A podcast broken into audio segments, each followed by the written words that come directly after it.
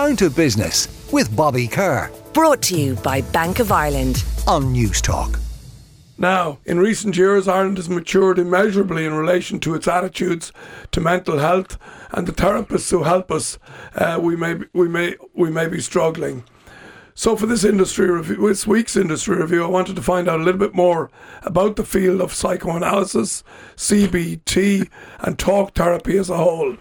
And I have three guests to talk about this, what I would suggest rather complicated um, subject matter, but I'm delighted to be joined by Helen Vaughan. She's a psycho- psychotherapist and owner of Minute Counseling and Psychotherapy. Stella O'Malley also joins us. She's a psychotherapist and author of What Your Teen Is Trying to Tell You.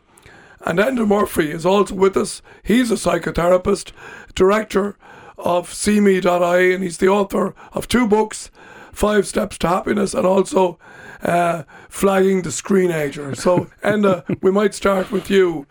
Firstly, will you tell us, in layman's language, what a psychotherapist actually does? Uh, if you understand, there's a big difference between mental health and mental illness. And mental health has nothing to do with... And it is, it is not just the absence of mental illness. Now, eighty percent of people, for their mental health, all they need is the right kind of support, the right kind of information, and eighty percent of problems can be solved like that. When you end up coming to a psychotherapist or somebody like me is when things are a little bit more convoluted for you. And you come to somebody like me and you've you've got three different modalities talking here today. So we would use different ways of helping you understand your experience, why it is you're feeling the way it is, and more importantly, what to do about it to feel better. So tell us just briefly then about your business and how Fine. It actually works.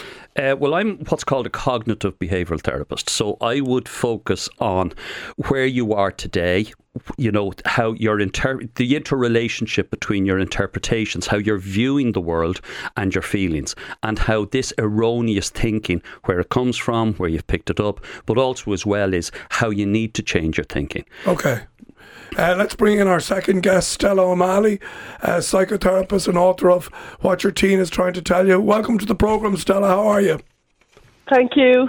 Now, uh, you're also a, a, a, a psychotherapist and indeed an author.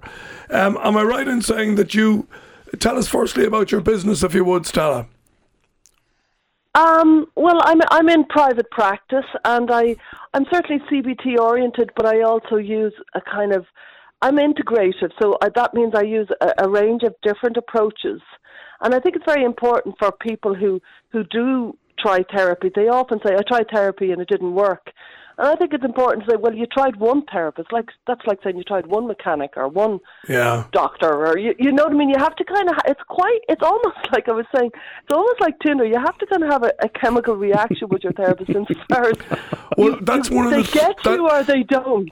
Well, that's not one quite of, like Tinder, but yeah. Well, no, that's one of the difficulties I was having with it. And I was reading up about this over the last couple of days, Stella. Like, how do I know? Firstly, how do I know yeah. what each different psychotherapist actually does? And secondly, then, how do I know which one is for me? Um, I think that there's two questions in that. First of all, the approach. It, it, it's, uh, the research has shown that the actual relationship you have with your therapist is the most important indication of whether it will be successful therapy. So if you feel like you've got a good working relationship, then it's it's probably going somewhere. If you feel it's just they don't understand you, just fundamentally don't don't quite get you, I wouldn't be inclined to continue on. I really do believe that it, it's very important to feel validated, to feel understood, and if you haven't got off that particular starting block. And I'm not saying it's not difficult. It can be difficult. It can be there can be a lot of kind of distress, and sometimes the therapist mightn't understand you on one level. But if they don't fundamentally get who you are and see where you're coming from, after a few sessions, arguably, I, I think you're better off. Kind of, it's more empowering to say, "I'm going to move on and find somebody who gets me." Okay, that's, that's my own view. Well, I think yeah. that's a that's a very and very well put too. Thank you for that, uh, Helen Vaughan. You're also a psychotherapist, and you're the owner of Minute Consulting Psychotherapy. Tell us a little bit about your business, if you would.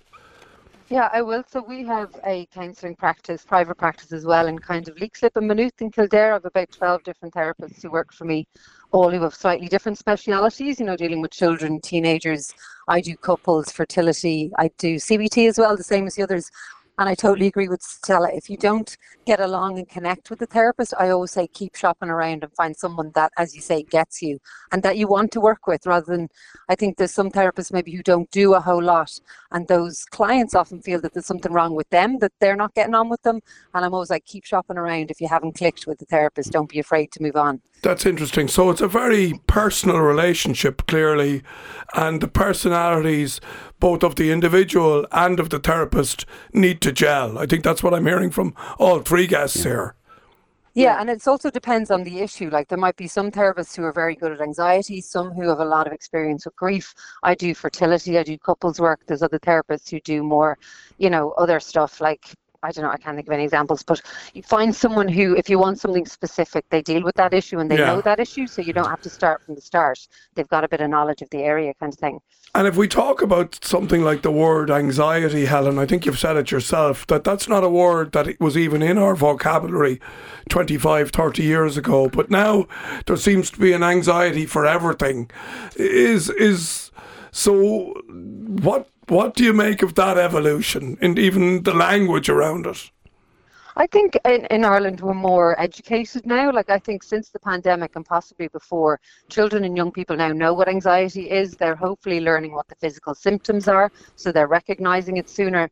You know, when I was young, there was no such thing as anxiety. I just thought I was a scaredy cat, when in fact I was a bit of an anxious kid.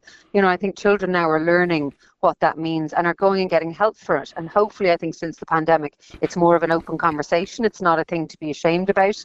And it's, you know, it's okay to say it and to say, you know, I see teenagers a lot, for them to say to their friends, yes, I'm seeing a therapist and I'm finding it really helpful. And that that's a good example for other teenagers to go, well, I can do that too. You know, that it's a okay. good thing.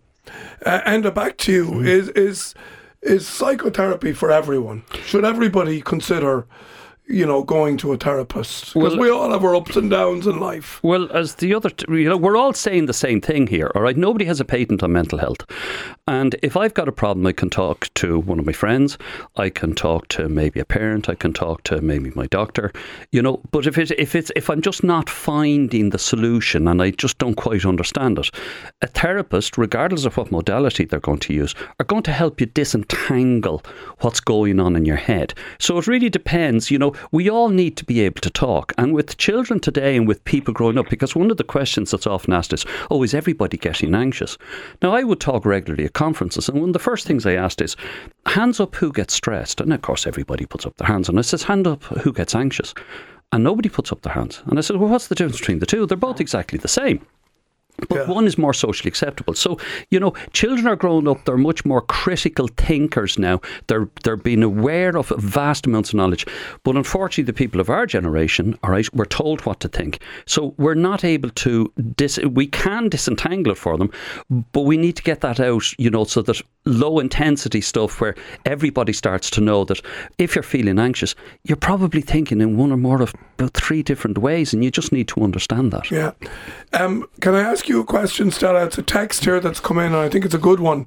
Um, would your therapists have any advice for a family member who we all feel needs to talk to someone but refuses to see somebody? Anything you could suggest there? Well, it, it depends, and you can't really do it over the phone just like that, insofar as who knows what's going on for the person and who knows who, who needs therapy in that dynamic. Well, sorry, I didn't mean to put you on the spot, but I just thought it was a good text. I have plenty to say, I have plenty to say on that. They do often say that we go to therapy um, to to kind of support ourselves because of the people who won't go to therapy. And I think actually that can be quite true. So you might have somebody you love who won't go to therapy, and you need to go to therapy to give yourself support to manage this difficult situation. I, I'm not being glib. This actually is is quite a common scenario. Yeah. And um, on top of that, sometimes if somebody really needs help and they, they refuse help, it's it's it's indescribably difficult if you love that person. And I wouldn't underestimate the, the value of therapy for yourself in that. Yeah. With it, within that, some some families, like, they try an intervention and they have a therapist ready in their mind, as in they've checked that they're available at whatever time and willing to pay for the first consultation. And then they say, they sit the family member down and they say, we love you very much. And they have maybe three examples of how they're not happy and they're, they're overthinking or their distress has got the better of them. And this might help. We're not saying it's going to change everything, but it might help. And might you consider going? Now, some people react very, very badly to that. Okay. And, you know, one of, one of the most sharpest lessons in life is to realise we can't help somebody else who won't help themselves. There's there's very little we can do in that context. Yeah. Helen, can I go back to you on the business model? Uh, you, you, you, uh, You you say you employ, what is it, twelve people out there in in, in Leixlip, uh, or sorry, in Maynooth. Um, just is the model, the business model, similar to a doctor or a dentist? You charge your time per hour, you have your overheads.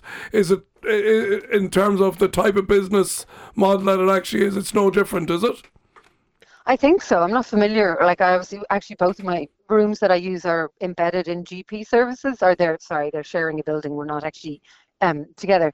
But I don't know how their models work. But it is similar that we charge per hour, and each of my therapists charge per hour, and then they pay me for use of the room and for referrals of clients to them, because the clients kind of come into the central business, and then they, you know, they're referred out to the different therapists who need them. I, I but could- yeah.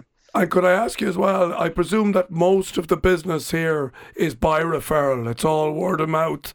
I was with uh, Helen, or I was with Stella or Enda, and they helped me here or there. You really need to go and see them. Is that where most of the business comes from? Yeah, I'd say in a way, but then I'm also in, like, we're based in Maynooth mainly, and that's a really busy growing town. And a lot of people just do a Google search to find local counselling services. So you just have to have a good website, make sure your search engine optimization is good and that people are going to find you. So I would say most of our referrals now come online. They come via the website, via email, whereas it used to be maybe five or ten years ago, it would all be by the phone. So I think we're all more digitally aware, and we all, we do our research online, so you need a good website with good information about who does what. Yeah. And people will come and say, oh, I want to see Sheila on a Tuesday, and you know, they already know who she is, what she does, and when she works. You know, that all your information is out there. So yeah, no, I think that's a good point. Uh, uh, and uh, you've written two books. Uh, you say you don't make any money out of books, uh, and, and you know, Stella's written books as well. But they're, they're probably an incredible, intangible endorsement of what you do. Uh, yeah, about twenty years ago, uh, I developed a model of psychotherapy that was very successful. And I argued, you know, like kind of that we had to change how we were doing, like that, that caller who said, the person who doesn't want to go for therapy, and everybody says they do. You have to understand why they don't want to go to therapy. Like if Bobby turned around and said he had a broken leg, you'd be fighting through the door to get into A and E. But if Bobby gets depressed, why doesn't he want to go and look for help? So you have to understand why people don't go looking for help. And unfortunately, that's the help that is actually being offered, is that you're made to be feel disordered, you're made to feel yeah. mad, or whatever it is kind of thing. So the, you know, so having the book out there, and especially the second book I wrote with my colleague Harry Barry, uh, it gets your model of what it is you're doing, and people get to know me. You know, now coming to see me is a little bit more like kind of going to see Russell, Russell Brand rather than Doctor Phil, because I'd have a very eclectic way. Is that way one of your challenges, that no, that, that the common man or girl doesn't understand what you do? Is that one of your challenges, to to articulate uh, what it is you actually specialise in? Well, I'd be known well enough in media, and my day job is I'm the assistant, I'm the acting director of the North East G P training scheme with the I C G P. But where I am is that people would kind of get to know me, and it would be word of mouth, and they would know how I actually apply therapy. And in an awful lot of that way, I would bring my own personality into it. I yeah. have a very eclectic way of doing it. Uh, Stella, there's another text here again, not to put you on the spot, but it says, we're trying to get a therapist and I can't find anyone with space. Is there a shortage? What's your thoughts on that? I think it's very interesting. I, there's certainly, I've closed my waiting list, and quite a lot of therapists I know are, aren't available. And it's it's it's heart-rending, because I get a lot of emails looking for appointments and I can't fill them, and I haven't a chance of filling them. Um, however, I think new therapists find it very hard to get off the ground. It's one of those businesses. Remember, you said the word of mouth. People aren't that free and easy in recommending a therapist, because yeah. they don't. Yeah, they're not going to say it in a pub in front of a group the way they would. You know. Uh, no, you know, I totally get that. Whatever. Yeah, yeah. No, absolutely so, get so, that. Yeah, so th- new therapists can find it hard to establish themselves. Mm-hmm. I remember myself when I was first starting, I realised, oh, this is this is a tricky business to begin. Now, once you're up and running, actually, I think most okay. Well, I'm I'm afraid very busy, and that that's a disaster, really. I could talk all day here because this is a fascinating business. I love talking to business owners, and I don't when I don't understand the intricacies of the business. So, thank you for letting me into your world, Helen Vaughan, Stella O'Malley, and indeed Enda Murphy. And good luck with all your professional uh, world. And thank you again. Down to Business with Bobby Kerr. Brought to you by Bank of Ireland. Saturday morning at eleven on News Talk.